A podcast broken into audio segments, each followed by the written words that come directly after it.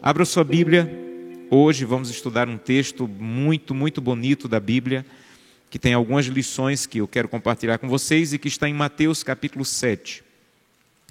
Mateus capítulo 7, nós vamos ler a partir do verso 24. Mateus capítulo 7, a partir do verso 24. Antes de lermos, mais uma vez, vamos fechar os olhos e vamos falar com Deus. Querido Pai, mais uma vez estamos na tua casa. Imagino que todos aqui tiveram um dia cheio de atividades e, mesmo assim, tomaram a decisão de vir à tua casa para ouvir a tua voz. Há outras centenas de pessoas que estão agora nos assistindo ou irão assistir o vídeo em algum momento e que também querem, Santo Deus, ouvir o que o Senhor tem a falar. Estamos com a palavra aberta e queremos que seja um símbolo do nosso coração aberto e disposto a permitir que o Senhor fale conosco. Fala ao nosso coração de maneira clara e poderosa. É o que te pedimos em nome de Jesus. Amém. Mateus capítulo 7, a partir do verso 24, Jesus disse: Todo aquele, pois, que ouve estas minhas palavras e as pratica, será comparado a um homem prudente ou sábio, que edificou sua casa sobre a rocha. Caiu a chuva, transbordaram os rios, sopraram os ventos, deram com ímpeto sobre aquela casa, mas ela não caiu, porque foi edificada sobre a rocha. Mas todo aquele, pois, que ouve estas minhas palavras e não as pratica, será comparado a um homem tolo ou insensato, que edificou sua casa sobre a areia. Caiu a chuva, transbordaram os rios, sopraram os ventos, deram com ímpeto sobre aquela casa e ela desabou, sendo grande a sua ruína. Esse texto é o final do sermão mais extraordinário que já foi proferido na história desse planeta, que é o Sermão da Montanha. Então, Jesus está concluindo o Sermão da Montanha e ele decide concluir com uma história que é uma, uma, uma parábola, que é como nós dizemos, fechar a boca do saco do sermão. É como se ele dissesse assim: olha, tudo que eu falei no Sermão do Monte, eu quero concluir com essa história das duas casas. E várias vezes, ao longo do ministério de Cristo, ele comparou a vida espiritual das pessoas com duas coisas. Ele falou: olha, alguns são como a árvore boa, outros são como a árvore má. Alguns são como a árvore que dá, dá bons frutos, e outros são como a árvore que não dá frutos bons. Alguns são como aqueles que estão andando pelo caminho largo, que leva à perdição, e outros são como aqueles que estão andando pelo caminho estreito, que leva à salvação. Alguns estão andando pela, entrando pela porta larga, outros pela porta estreita. Várias vezes, Jesus comparou a vida com duas coisas para dizer: nós, espiritualmente falando, estamos divididos em duas classes. Não é pela placa da igreja, não é pela quantidade de recurso financeiro que você tenha. Espiritualmente, as pessoas estão divididas em duas classes. Ou você é uma ou outra, não há um meio termo. Não há possibilidade de dizer assim, olha, mas eu nem quero ser árvore boa nem árvore má. Não há essa possibilidade espiritualmente falando. Olha, mas eu nem quero ser aquele que edifica sobre a rocha e nem quero ser aquele que edifica sobre a areia. Espiritualmente falando, você não pode, não tem uma terceira opinião ou terceira possibilidade. Ou você é uma coisa ou você é outra. E para você entender o que Jesus quer falar nessa história, você tem que entender o que significa casa. Se você não entender o que Jesus está falando sobre casa, o que é casa, você não entende a história. E quando Jesus apresenta essa história, apresentando duas casas, ele está falando de vida. Para quem entender? Então vamos ler de novo, trocando as palavras casa por vida. Vamos tentar? Todo aquele que ouve estas minhas palavras e as pratica, será comparado a um homem prudente que edificou sua vida sobre a rocha. Caiu a chuva, transbordaram os rios, sopraram os ventos, deram com ímpeto sobre aquela vida, mas aquela vida não desabou, porque foi edificada sobre a rocha. Mas todo aquele que ouve as minhas palavras e não as pratica será comparado a um homem tolo, que edificou sua vida sobre a areia. Caiu a chuva, transbordaram os rios, sopraram os ventos, deram com ímpeto sobre aquela vida e ela desabou, sendo grande a sua ruína. Jesus fala: uma vida que desaba e uma vida que permanece firme. Qual é a diferença entre essas duas vidas? Ou qual é a diferença entre essas duas casas? Pelo que você leu no texto, a diferença de uma casa para outra, ou o motivo pelo qual uma desaba e outra fica firme, é porque uma casa foi usado um bom material e na outra casa foi usado um material fraquinho. A Bíblia fala alguma coisa sobre o material das casas? Não, absolutamente não. Então, as duas casas poderiam ter o mesmo material, porque na parábola, na história, Jesus não faz diferença entre o material das casas. Será que a diferença de uma casa, por isso uma desabou e outra ficou firme, é porque uma construiu muito rápido, por isso desabou, o outro construiu mais lentamente? A parábola fala alguma coisa sobre o tempo que a casa foi construída? Então, a diferença entre as casas não é o material, a diferença entre as casas não é o tempo que elas foram construídas. Ah, pastor, então talvez é porque uma casa era de alguém que tinha muito recurso financeiro e ela usou o melhor material, ela investiu mais na, na, no arquiteto, no engenheiro, construiu com uma empresa mais, mais séria. A outra era de uma pessoa mais humilde, mais pobre, e ela não teve muito para investir. Aqui fala alguma coisa sobre quanto o dono da casa que construiu tinha? Não. Então me ajuda a entender, nessa parábola, qual é o motivo que Jesus apresenta para uma casa desabar e outra casa permanecer firme? Qual é? O alicerce. A única diferença visível entre as duas casas é o alicerce. E aqui tem uma coisa muito profunda que Jesus quer te ensinar essa noite. Quando você passa numa rua com casas bonitas, com mansões, você olha para as casas e diz assim: olha, que casa linda, que porta bonita. Eu já vi casas com portas, parecia que um gigante morava ali. Eu já vi casas que eu disse: olha que telhado bonito, que fachada bonita, que janelas bonitas, mas eu nunca vi alguém dizer assim: que casa de alicerce bonito. Porque alicerce é uma parte da casa que você não percebe, que você não vê, que as pessoas passam pela casa e não enxergam. Mas se não tiver, a casa o quê? A casa desaba, a casa cai. Então Jesus está falando, há uma parte na tua vida espiritual que a pessoa do teu lado não percebe. Há uma parte na tua vida espiritual que a pessoa que senta com você do lado aí no banco da igreja não percebe. Mas se essa parte da vida espiritual faltar, a casa vai cair, vai desabar. Sabem, você consegue me ver guardando o sábado. Você consegue me ver devolvendo o dízimo na igreja. Você consegue me ver pregando, cantando. Mas nenhum de vocês sabe se eu oro. Eu poderia passar aqui no lugar de dez dias, eu poderia passar cem dias pregando. E você não teria como saber se eu tenho comunhão com Deus. Você não teria como saber se eu passo o tempo lendo a Bíblia. Você não tem como saber, você pode achar, você pode deduzir. E às vezes nós nos enganamos com as pessoas e vemos coisas nas pessoas que elas não são. Porque nós vemos, sabe o que? Parede, porta, janela e telhado, mas nós não vemos, nós não vemos o alicerce. Nós não vemos o alicerce.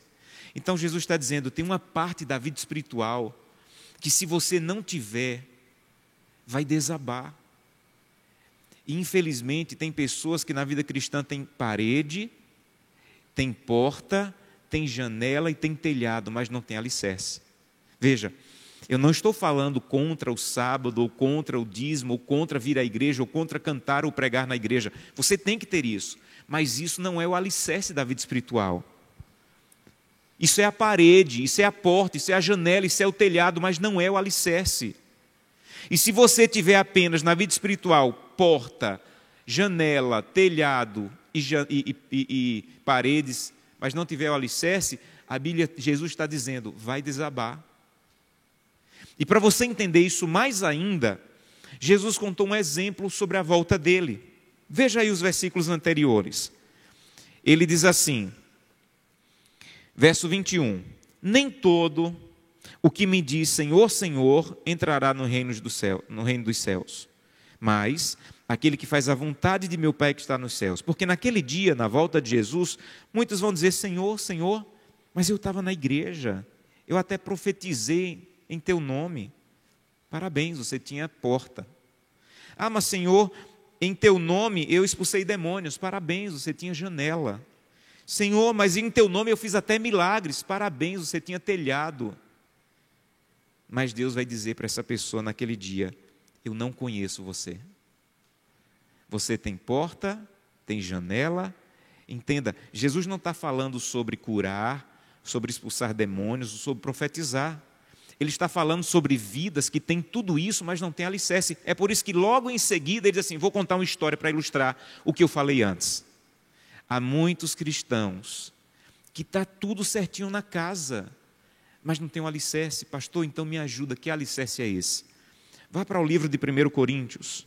E 1 Coríntios diz que alicerce é esse, que é tão importante que você não pode deixar de ter. 1 Coríntios, capítulo 3, Paulo, ele talvez até lembrando desse sermão de Cristo aí no capítulo 7 de Mateus, ele fala a mesma coisa, mas com outras palavras. 1 Coríntios capítulo 3, verso 11, porque ninguém pode lançar outra fundação, outro alicerce, além do que foi posto por Deus, que é quem? Jesus Cristo. Deixa eu dizer uma coisa para você. Há muita vida espiritual que está bem, não é porque você não está vindo para a igreja, não é porque você não está guardando o sábado, não é porque você não está devolvendo o dízimo, é porque você não está tendo tempo na presença de Deus. Você tem tudo, mas não tem o um alicerce. Há muito casamento que está desabando, não é pela pessoa com quem você está casado, não é porque você está casado com essa pessoa, é porque o teu alicerce não tem o teu casamento não tem Cristo, não tem alicerce. Há muita família que está se acabando, simplesmente porque essa família não entendeu ainda que ela não pode sair de casa sem colocar o alicerce, que é Cristo, sem fazer um culto familiar, sem estar na presença de Deus. Há muita gente que diz assim: não, pastor, meu problema não é isso, não. Meu problema é essa mulher que eu estou casado com ela. Então vou deixar essa, vou casar com outra. As estatísticas dizem que metade dos casamentos terminam em divórcio. 70% dos segundos casamentos terminam em divórcio. E quase 90% dos terceiros casamentos terminam em divórcio. O que é que a estatística está dizendo? Que a solução não é mudar de casamento. Sabe qual é a solução? Cuidar do alicerce. E talvez você esteja correndo tanto para ter uma parede bonita, uma janela bonita, um telhado bonito que você está esquecendo. Eu preciso de um alicerce bem estruturado em minha vida. Na minha casa nós queremos uma regra. E a regra é nós não podemos sair de casa sem buscar a Deus e não podemos terminar o dia sem buscar a Deus. Sabe o que eu estou dizendo para os meus filhos? Eu estou dizendo para os meus filhos que eles vão ter que estudar e vão ter que jogar duro que eles vão ter que aprender um instrumento e vão ter que jogar duro, que eles vão ter que fazer o melhor na escola e vão ter que fazer bem, mas que tudo isso é a parede da vida, mas que eles precisam sair de casa aprendendo o alicerce. Esses dias eu estava dirigindo, voltando da escola com os meninos, e minha filha sentada do meu lado, do nada, disse assim: Papai, já fiz todo o plano, ano que vem estou indo para o internato. Eu comecei a chorar. Não sei quantos sabem, mas internato é uma escola que nós temos em que os alunos moram lá. E eu disse, filha, eu não estou preparado para ouvir isso ainda. Mas saiu uma coisa na minha cabeça. A minha filha vai ter 15 anos o ano que vem. E ela está, ela e o Samuel, estão há 14 anos fazendo culto todos os dias. No primeiro dia que minha filha sair de casa e estiver sozinha, eu quero que 14 anos fazendo o culto todo dia seja tão forte que ela acorde e diga assim: Eu não posso não fazer o culto hoje. Eu estou fazendo há 14 anos. Sabe o que eu estou fazendo na vida deles, ou tentando fazer? Eu estou tentando colocar o alicerce. Eu estou tentando colocar sobre o alicerce da minha casa, do meu casamento, não é uma parede bonita apenas, não é um telhado bonito, porque eu sei que eu preciso de alicerce. Jesus está dizendo isso. Jesus está dizendo até quando você vai tentar construir alguma coisa no teu casamento se você não tem tempo comigo? Você já deveria ter entendido o que Jesus falou quando ele diz assim: sem mim, nada. Senhor, eu estou com uma bronca aqui no casamento e, e, e parece que eu só estou piorando. Jesus já falou, faz tempo que ele falou isso, sem mim, você só vai piorar o buraco que o teu casamento tem. Você está tentando resolver um problema no teu trabalho, mas está indo sozinho. E parece que quanto mais você tenta resolver, mais você se enrola. Jesus já falou isso faz dois mil anos. Sem mim, não vai dar em nada. Porque se a tua vida financeira, se a tua vida familiar, se a tua vida pessoal não tem alicerce, Jesus falou, vai desabar. Então eu queria convidá-lo essa noite a dizer: Santo Deus, me perdoa, porque eu estou cuidando do sábado, eu estou cuidando do dízimo, eu estou cuidando de vir à igreja, eu estou cuidando de ter uma função na igreja, mas eu não estou colocando alicerce. Eu não passo tempo na tua presença. E Jesus falou isso de tantas maneiras, gente, de um jeito e de outro, ao ponto dele contar uma história linda em João, no livro de João, quando ele diz assim: Olha, eu sou a videira, o pé de uva, e vocês são o galho do pé de uva. Se você estiver desligado de mim, você vai murchar. É a mesma coisa que ele falou aqui no capítulo 7. Se você pega um galinho de uva e você desliga do pé de uva, ele já está morto. Ele pode até não murchar na mesma hora, mas um galho desligado do pé de uva já está o quê? Morto. E tem gente que quer ser cristão assim. Eu sou o galinho e Jesus é o pé de uva. Aí eu me ligo com ele sábado de manhã, aí desligo sábado de noite. Aí me ligo de novo domingo à noite quando venho para a igreja, aí desligo segunda e terça. Aí me ligo de novo na quarta se eu for no culto, aí desligo quinta e sexta. Jesus falou: um galho não pode ficar vivo desse jeito e vocês também não podem espiritualmente ficarem vivos se vocês não aprenderem a ficar ligados a mim. Permaneçam ligados a mim, Jesus falou. Façam de mim o alicerce. De uma e de outra maneira, Jesus está falando a mesma coisa. Eu fui pastor numa cidade no interior de Pernambuco, chamada Petrolina, uma cidade linda, incrível, de pessoas maravilhosas, que é uma das maiores produtoras de uvas do Brasil. E quando eu estava muito cansado, com muita coisa, muito trabalho, eu ia para o sítio de um irmão colher uvas com ele. É uma coisa maravilhosa. E eu passava o dia ali colhendo uvas e ele pagava todo dia os trabalhadores e tinha que me pagar também, que eu tinha passado o dia trabalhando mas o meu pagamento era em uvas. Ele enchia um saco de uva e eu levava para casa. E um dia eu fui lá, passei o dia com ele, e ele me deu uva, levei para casa. Uns 15 dias depois eu ia visitar meu pai, e liguei para ele e disse assim: Marcos, eu estou indo visitar meu pai, me consegue um pouco de uva para eu levar para ele. E ele me deu uma uva, mas essa uva que ele me deu estava doce igual a mel. Aí eu brinquei com ele. Eu disse: Marcos, você foi injusto. Eu levei você me deu uva há 15 dias atrás, estava doce, estava boa. Mas essa uva para o meu pai, que não fez nada, eu passei 15 dias atrás carregando caixa na cabeça o dia inteiro. E você me deu uma uva boa, e meu pai, que não fez nada, você está dando uma uva melhor do que o mel. Aí ele sorriu e disse assim: Pastor, deixa eu lhe explicar uma coisa sobre as uvas. Essa uva que você está levando para o seu pai foi tirada do mesmo pé de uva que eu tirei a sua. Mesmo pé de uva. A questão é que esse, essa uva passou 15 dias a mais no pé de uva. Quanto mais tempo a uva passa no pé de uva, mais doce ela fica. Quando você compra uma uva azeda no supermercado, provavelmente aquela foi colhida muito cedo. Naquela hora eu entendi por que nós somos tão azedos. Sabe por que nós somos tão azedos? Porque passamos pouco tempo ligado ao pé de uva, que é Cristo. Sabe por que o casamento está desabando? Porque o alicerce está fraco. Sabe por que a vida financeira está caindo aos pedaços? Porque você não tem, tem investido em várias coisas, menos no alicerce. Então Jesus está dizendo assim: olha, se você não fizer isso, eu vou ser sincero com você, eu vou ter que chamar você de tolo. E Jesus ele usa essa palavra, que é uma palavra forte na língua que Jesus usou. Ele disse assim: olha, você é tolo. Eu vou te explicar por que você é tolo. Presta bem atenção, volta lá para Mateus capítulo 7. Jesus está dizendo: Eu vou te explicar por que você é tolo. Eu não vou deixar você ser tolo sem aviso. Eu vou te explicar por que você é tolo. Qual é a diferença, além do alicerce? A única palavra que diferencia um de outro Aquele que ouve estas minhas palavras e pratica é prudente. Aquele que ouve e não pratica é tolo. Então Jesus está dizendo assim: Eu vou te explicar porque você é tolo. Você é tolo não é porque você não sabe. Biblicamente, tolo não é quem não sabe. Biblicamente, tolo é quem sabe e não vive o que sabe. Esse é tolo na Bíblia. Então, tolo não é alguém que não conhece. Tolo é alguém que conhece, mas não vive à altura daquilo que ele conhece e que vai ser melhor para ele. Gente, eu não precisava vir aqui hoje, para a grande maioria de vocês, para dizer assim: gente, não saia de casa sem um culto familiar. Você já sabe disso. O que Jesus está dizendo é: você não precisa mais de conhecimento, mais de informação. A nossa tragédia não é falta de informação. A nossa tragédia é não viver o que já sabemos.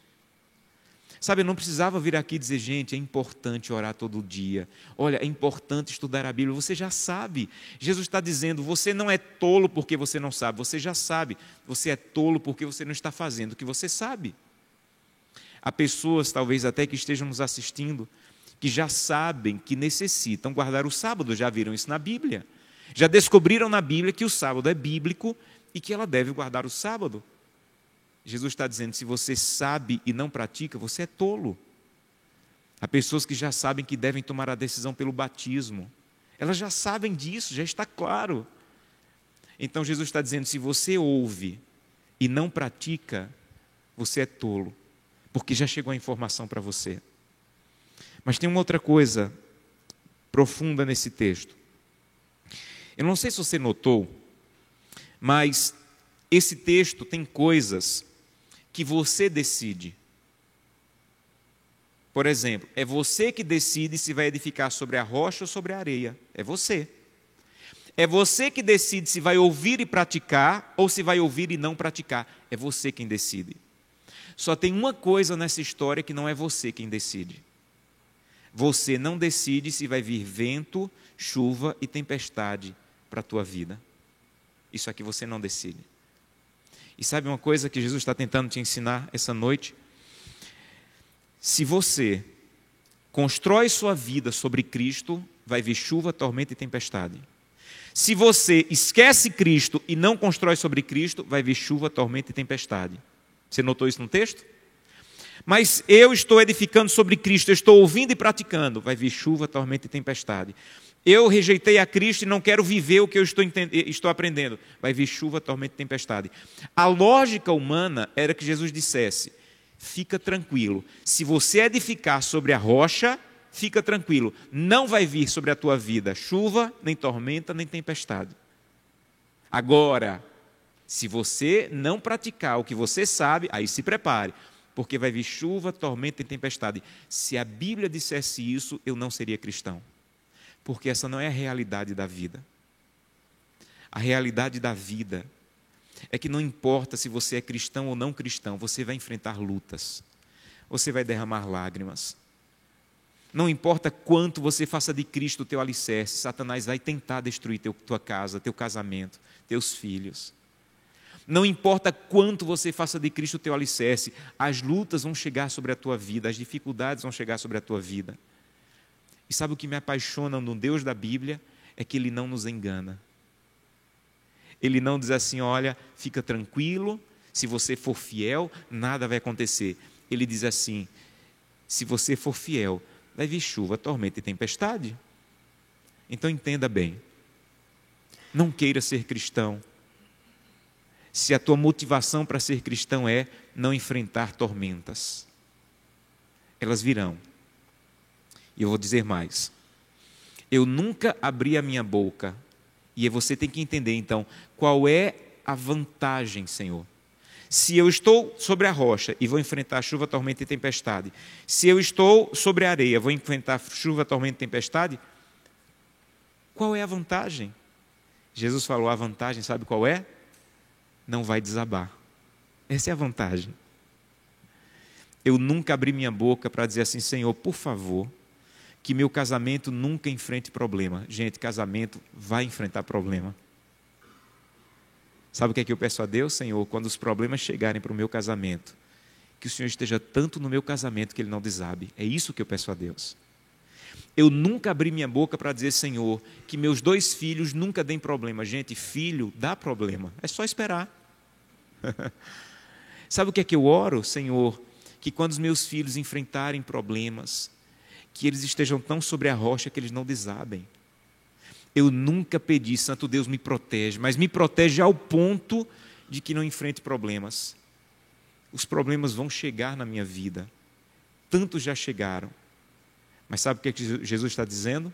Eu te garanto, não vai desabar. Essa é a beleza do cristianismo. A beleza do cristianismo não é a isenção dos problemas, mas é a certeza da companhia.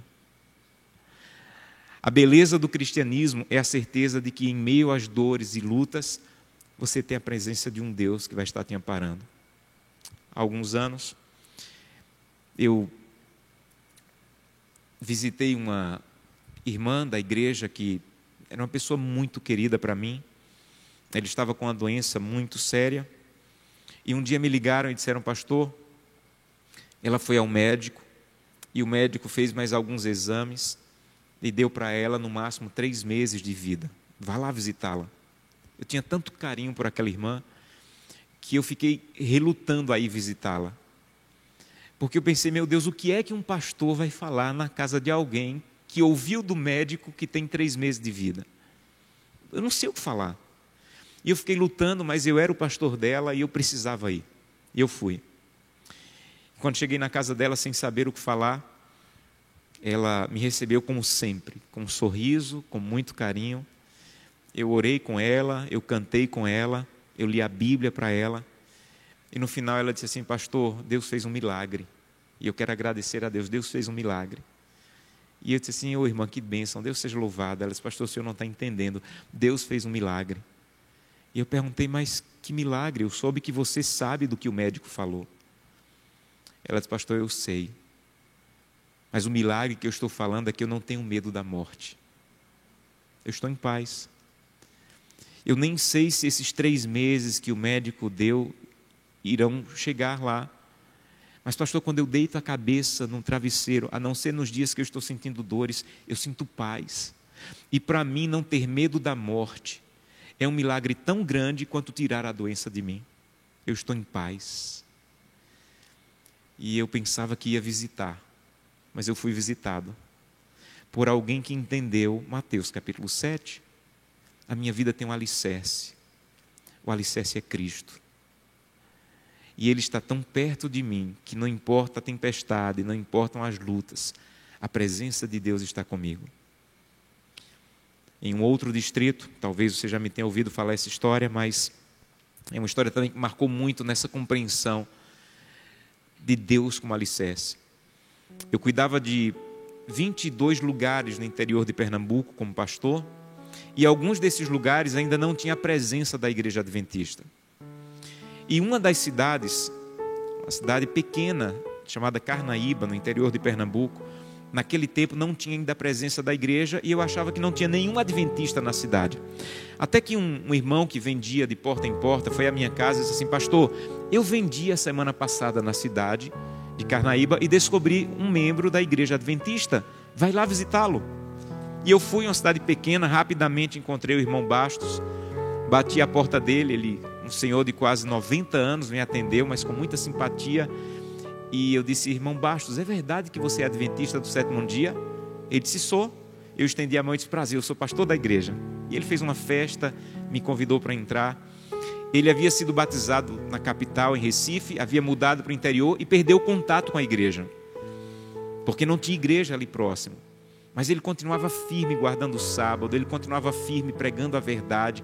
Quando a igreja foi aberta na cidade, muitas pessoas vieram para a igreja porque já conheciam a verdade porque ele pregava para as pessoas. E eu fiquei impressionado com a vida daquele homem, a firmeza dele, a intimidade dele com Deus. E eu perguntei, irmão Baixo, deixa eu lhe fazer uma pergunta. Como é que o senhor conseguiu ficar firme esse tempo todo, sem pastor vir lhe visitar, sem semana de oração, sem retiro espiritual? Como é que o senhor conseguiu ficar esse tempo todo? Ele me disse que depois do batismo dele, eu fui o primeiro pastor a visitá-lo. Como é que o senhor conseguiu ficar esse tempo todo? Nenhum pastor lhe visitou. Ele disse: Pastor, eu não quero lhe magoar. Mas já que o senhor perguntou, eu vou responder. O pastor que eu preciso de verdade todo dia me visita. Quem era o pastor dele? Sabe o que ele estava dizendo em verdade? Pastor, eu tenho alicerce. A visita de um pastor na minha casa pode ajudar na porta, pode ajudar na parede, pode ajudar no telhado, mas não é o alicerce da minha vida. O alicerce da minha vida é todos os dias ter um encontro maravilhoso com Deus. Ele vem na minha casa, ele fala comigo. Quando eu abro a Bíblia, quando eu oro, ele está do meu lado. Sabem?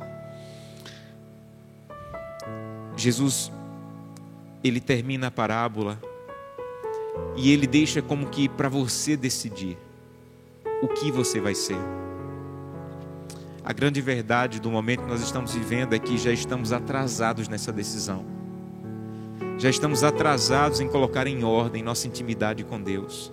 Estamos atrasados em cancelar alguma coisa na internet ou nas redes sociais para ter mais tempo com a Bíblia e oração. Nós estamos atrasados.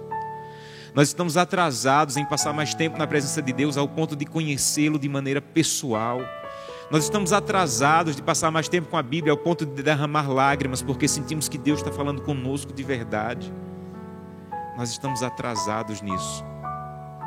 O relógio dessa terra está chegando ao ponto final.